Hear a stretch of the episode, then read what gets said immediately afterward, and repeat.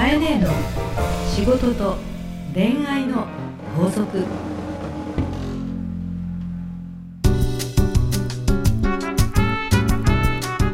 番組ナビゲーターのナグーです。カエネーの仕事と恋愛の法則、えー第49回始まりました。それではカエネ今週もよろしくお願いいたします。よろしくお願いいたします。いよいよ49回、49回です、ね、幸せが来るしああ49回にはそんなはい素敵な響きでございます。幸せですね。はい。であの先月、うん。えっと10月の、うん。えー31日、はい。えーまさにあれですね。カエネーの出版えパーティーパーティーとセミナーが行われたということで、はいナグーが来てくれましてあの私はあの第2部のパーティーの方に参加していただい、参加させていただいたんですが。なんかあのスーツっぽいの着ていて、あの入り口でみんな誰かわかんなかったと いつもなんか汚い格好してる。パーティーになんかちょっとスーツにネクタイしてましたっけ？ネクタイもして、あの、はい。誰この人みたいな人がいましたけど来てくださってありがとうございました。すごく素敵なパーティーだったんですけど、はい。あのどうでしたか？はい。はい。あの大勢いろんな方がね来てくれましたし、ええ。なんとあのリスナーの方もね、えー何人か来てくださって、ね。えーセミナーの方も、はい。あのラジオをいつも聞いてくださる方が何人か来られていて、はい。本当にありがたいですよね。うん本こうやってこう直接出会えるようなこうね、あの放送を通じてはい。人と人が出会うっていうのはもう本当に感謝だと思います。はい。はい、いやだけど本当に、うん。あの素敵なパーティーだったと思うんですけど、ええ。あのこのあの番組の,、はい。あの新コーナー始まって、はい。あの中さん、はい、コミュニケーターのね、ねコミュニケーターの中さんとああとと西岡さん。西岡さんファッションスタイリストの、ははい。い、二人とも来ていていいて。目立目立ってましたね。ね。もう本当におしゃれでしたね。西岡さんも中さんも。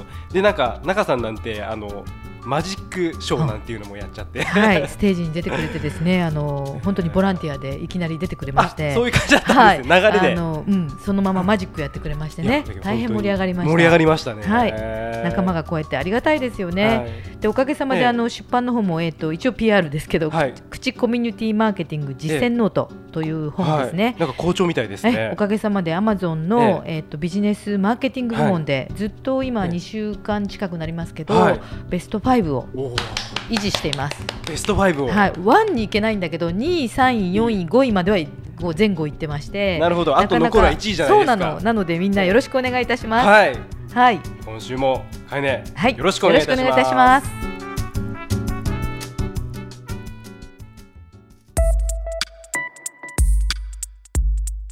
さあ、えー今日も皆さんから届いたメッセージをご紹介していきたいと思います。えー、アスカさん、はい、えー、20代の女性ですね、はい自営業をしているということです。素晴らしいね、はい20代で既婚で自営業はい頑張ってますね。はい、ありがとうございます。はいえーいつも、えー楽しい番組を配信してくれてありがとうございますありがと。うございます。えー最近うじうじと気持ちが落ち込んだ時に、うんランニングしながらポッドキャストを聞いて、えー、飼い主にカツを入れてもらっています。はいところで、最近悩みがあります。はい、えー仕事のスキルアップのためにうん。いろいろなことを学んだり、うん。セミナーを受けたりしたいのですが、うん。えー子供がまだ4歳とえー0歳で幼いため、うん。自分のやりたいことを諦めることが多く、うん。フラストレーションが溜まっています。はい、基本的に両親や夫に預けることはできず、うん。えー特に夕方以降に一人で出かけることはほとんど不可能です、うん、えーそういえば飼い主もどこかでえー小さな子供を抱えて起業したので、うん。夕方以降は仕事も飲み会にも行けない期間が10年間くらいあったって言ってたような気がしました、はい、えー飼い主は子供が小さい時はどういうふうに、えーご自分のキャリアプランを作っていたのですか？はい。はい。えっ、とまあお子さんがねちっちゃいから、しかも4歳と0歳、まあはい。本当に幼いので、はい。えーいろいろスキルアップしたいけどん。出ていけません。だかはい。ら自分もついついこうなんかね、えー気持ちが落ち込んでいますっていうふうに書いてあるんですけど、はい。えーそれこそナグーのとこもええ。今お子さん何歳？えーね。0歳ね。ゼロ歳でね、はい。本当にこの番組始まった頃にお生まれですから。そうです。ねまさに。ね、はい、ってことは奥様はどうですか？なかなか出れない、お家にいずっとなかなかやっぱりつきっきりなんで、うん。やっぱり自分の時間を作るっていうのが、うん。本当に夜の12時間みたいなうん。感じなんで、本当に時々溜まってる感じありますか、ありますね。それがちょっと僕に来るような感じ。そうか聞いてると思いますよあそうですね。でもなんだっけ、えっとはい。前回かな、あのはい。奥様が、はい。えそんな隙間の時間を使って、はい。えベビー用のヘアアクセサリーを、そうですね。お部屋で作ってね、はい。えー私の運営しているショッパーゾーンというサイトで、はい。お世話になっております。うん売ってるとはい。いうことをやってたじゃないですか。はい。えつまりですね、えーこの、えー、と飛鳥さんね、ええ。ーとスキルアップするのは、うん。いろんなことを学んだりセミナーを受けたいのですけど、うんうんうんえーなかなか行けない、うん。両親にも預けられないって書いてあるんですけど、はい。そもそも学ぶことを出かけるとイコールにしてませんかと。あそうですね。ね、確かに。家にいる時には、家にいることをベースにできることっていっぱいあって、そうですね、うん。しかもですね今、うん。私の頃に比べると、はい。私の子供ってもう二十歳以上なんですけど、はいね。私の娘が0歳の頃に比べるとですね、もうめちゃくちゃまず通信教育教材うん。ネットで 何でも勉強できますよ。だってネットなかったですよねきっと。そうなの。もういやん。石投げるよ。いやそういうこと本じゃないです当にけどそういうことですよ。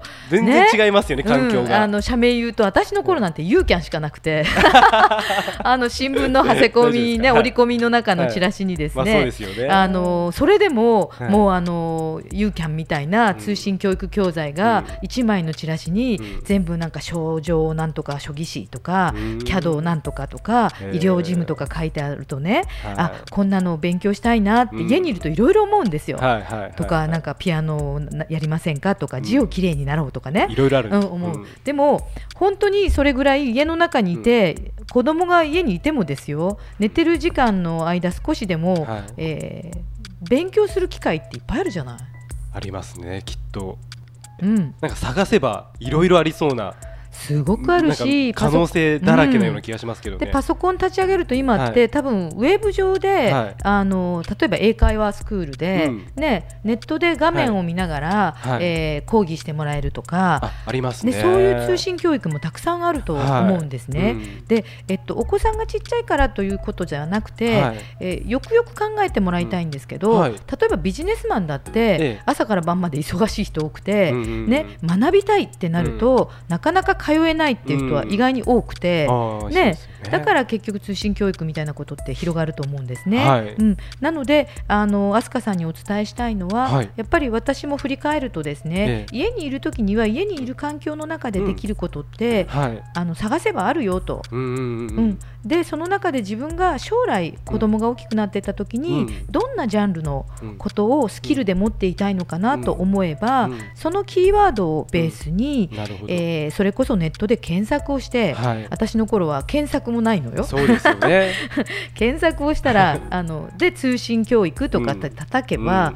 あのキーワードが出てきますし、はい。さらに今は検索って便利なんだから、あの料金だってね高いところからただに近いところまで全部調べることできるんですよ、ん。そうすると価格も比較できますからそうですうんね、、できるだけ安いところに行くと。うん。であともう一つねちょっと考え方という意味では、はい。あのそうは言っても、うん。お子さんが小さいという環境状況って、ええっと、やっぱりお母さんの想定外のところで泣いちゃったりとか、はい。ね、あの状況を想像してないところであの汚れしちゃったりとか、そういうこともあるので、はい。もう一つその勉強という意味ではね、はい。あの同じお子様が小さい人同士のママが集まっているスクール例えば、えーママ同士で、えーサークルを作ってですね、はいはいえーはいいわゆるママサークルみたいなものって、多分近所の公民館に行かれたりとか、はい地元のですね半径何キロかのところに集会場とかね、はい。えーママ友がいそうなところこれも検索しても出るんじゃないかと思うんですけおどー。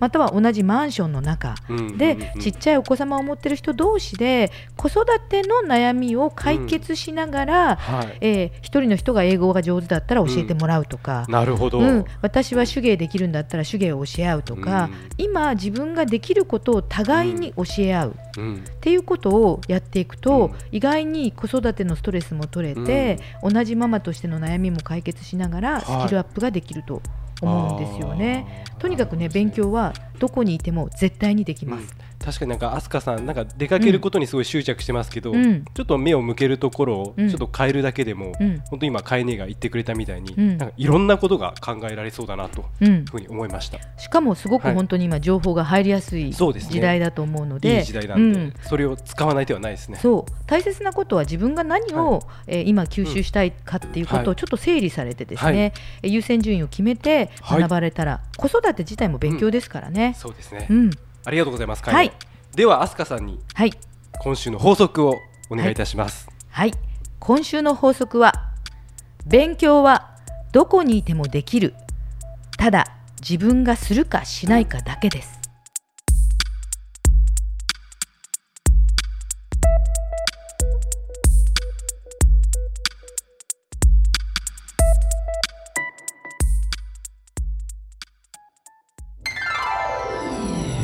のファッションコミュニケーション。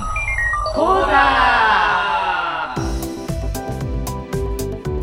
大人のファッションコミュニケーション講座。今週はファッションのプロ西岡さんに来ていただいております。西岡長政さんです。いつもありがとうございます。あありがとうございます。なんかもう街もだんだんクリスマスネオンでそうですね。ねえ。ねえ。カップルがいっぱい歩くという気持ちのいい時期になってきましたけど、はい。えーファッションに悩む人がとても多いんではないかと、はい。ね、デートの予定が入っている人も多いんではないかと思うんですけども、はい。えー早速ですけどじゃあかっこよく見せたい素敵に見せたいという方々の、えーうんうん。質問が来てますのでよろしくお願いします。はいよろしくお願いします。はい、えー、と栃木県のみゆさん、皆さんはい。OL の方ですから女性ですね。はいファッションのプロ西岡さんに質問です。ハート、はいハートマーク。あありがとうございます足を長く見せる方法があったらお願いします。今度のデートで使いたいです。星マーク。足を長く見せる方法うん、そうですね女性の方だと、うん、腰のあたりに、うん、あのベルトを置くんではなくてその上からうん、まあ、要は胸の下あたりですかね、うん。そこら辺に大きなベルトを持ってくると、うん、そこの胸の下から、うん。要はズボンが着てるような感じパンツが着てるってことは足が長く見える。な分かるかな言ってること。あーウエストが締まる、ね、女性の方がこううんくびれてるじゃないですそうか、ううです。そのくびれてる部分よりちょっと上目そうです。のあたりにちょっと太めのベルトをすると。その通りです。そういうことありがとうございます。はい。そうすると腰がそこですよっていうねベンチマークされまして、もうね 分かりやすくありがとうございます。その通りです。もう女性は特にそれがいいんですけど男性それやったらおかしくなっちゃうんですよね。ああなんかズボンこうねベルトを引っ張って上げてる感じしますそうですそうです、はいはい。そうすると今度逆に胴が短くなりすぎちゃって、うん。何かこうバランスが悪くなってしまうので、えー今度逆に男性の場合は、えー裾。はい。裾を長くしてあげる、ほうーん。えー裾を長くしてあげるっていうとちょっとまた分かりづらいと思うんではい。あのブーツカットってありますね、はいブーツカットだとこう広がりすぎなんで、うん。靴が見えなくなりすぎちゃうんですよ、はい。なのでストレートとブーツカットの間にシューカッターっていう形があるんですね。ちょっとちょっと広がってる感じ。裾だけ。そうすると要は靴が少し隠れてうん。ストレートの裾分が2センチぐらい下に、まあ、伸びるというかはい。伸びるんで、はい。足が長く見えるんですよ、へえ。えーそういったパンツを見つけられたらいいですね。もう一度言ってくださいシューカッタシューカッター。はい。ーでそのあのパンツの裾がシューカッターになってるっていうものはどうやったら探せるというかお店の人に聞くんですか？そうですね。あとは少しその末広がりというかこうブーツカットのものを直してしまうか、へえ、膝幅から、うん。えー下にまあこう裾にかけてですね、うん。普通テーパードって言って細くなってるのが多いんですけど、うん。そこからプラス膝幅からプラス1センチ1.5センチぐらいのうん。幅にしてあげると、うん。シューカッターちょうどいいバランスだって言われてます。うん。だから流行とかまあ問わずこの形は本当足長く見せるためには男性陣にとってはすごくいいですね。そうですか、はい。あの女性もパンツの場合はやっぱりそのシューカッターって言われるラインの方が綺麗なんですかねじゃあ。あ実際うん。はそういう時期もありましたね、長く見せるためにはブーツカットを履くっていう時期もありましたから、そのシューカッターはすごく女性にとってもいいと思います、あなるほどね、はい。ええ。はい、ありがとうございます。はい。さすがやっぱりプロで知らない単語を今日も学びました。ありがとうございます。どうもありがとうございます。ありがとうございまし。た。カエネの仕事と恋愛の法則。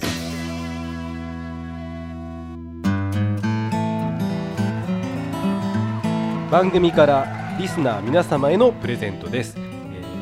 抽選で3名の方に、はい。カノンのピアスということで、はい、私の大好きな実はね、デザインをしているはい。アクセサリーを作っているカノンさんという方がおられます。はい。えーっといつも言うあのうちのショッパーゾーンというあの、ショッピングモールはい、に出店なさってるんですけあそうど、なんですね。えショッパーゾーンカノン、えー KANON カノンというサイトで、はい。とてもあのなんていうんですかねはい。大人っぽいうん。センスのある、うん。ピアスとか、うん。アクセサリーを、はい。あの作っていらっしゃっへてー。私大好きなんですね。あであのすごくセンスを感じるのでね。ぜひ皆さんに見ていただきたいし、はい。と思いまして、ええ。もちろんサイトを見ていただくことも嬉しいんですけど、はい。今回カノンさんにお願いしてですね、ぜひあなたあのアクセサリーをみんなにしてもらいたいから、はい。プレゼントお願いしますって言ったら、はい。えー喜んでということでえ3つ。ね写真今見ているはい。ものはなんか貝殻をモチーフにした、はい。えーアクセサリーで、はい。本当にかっこいいですよね。かっこいいですね。なんか大人っうんていうか、おしゃれだなっていう感じがすごいしますね。で、えっと、3個選んでくださっていますので、はい。えっと、一つずつちょっとあの選んでいると皆さんにこう調整が難しいので ね。えっと、どれが当たるかははい。こちらにお任せいただきまして、はい。まずはあのカノンのピアスということで応募いただければ嬉しく思います。はい、えープレゼントをご希望の方は、えーハーストーリーのオフィシャルホームページにある番組専用のバナーからアクセスし、えープレゼント名を明記の上お送りください、えー今週はカノンのピアスですね、えー URL は herstory.co.jp herstory.co.jp です、えー当選者の発表は商品の発送をもって返させていただきます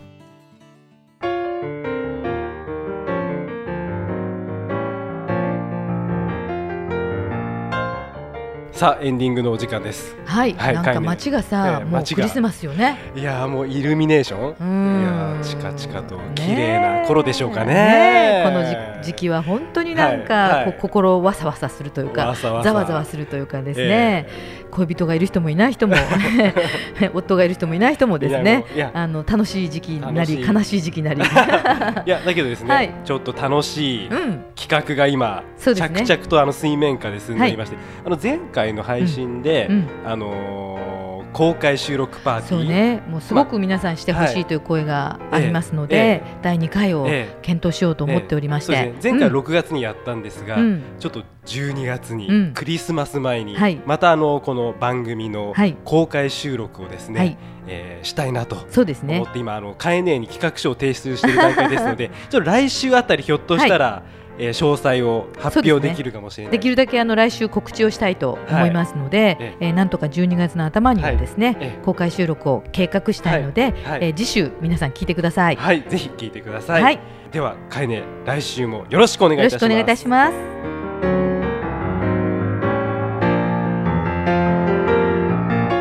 この番組は、ハーストーリーとファッションスタイリストジャパンの提供でお送りしました。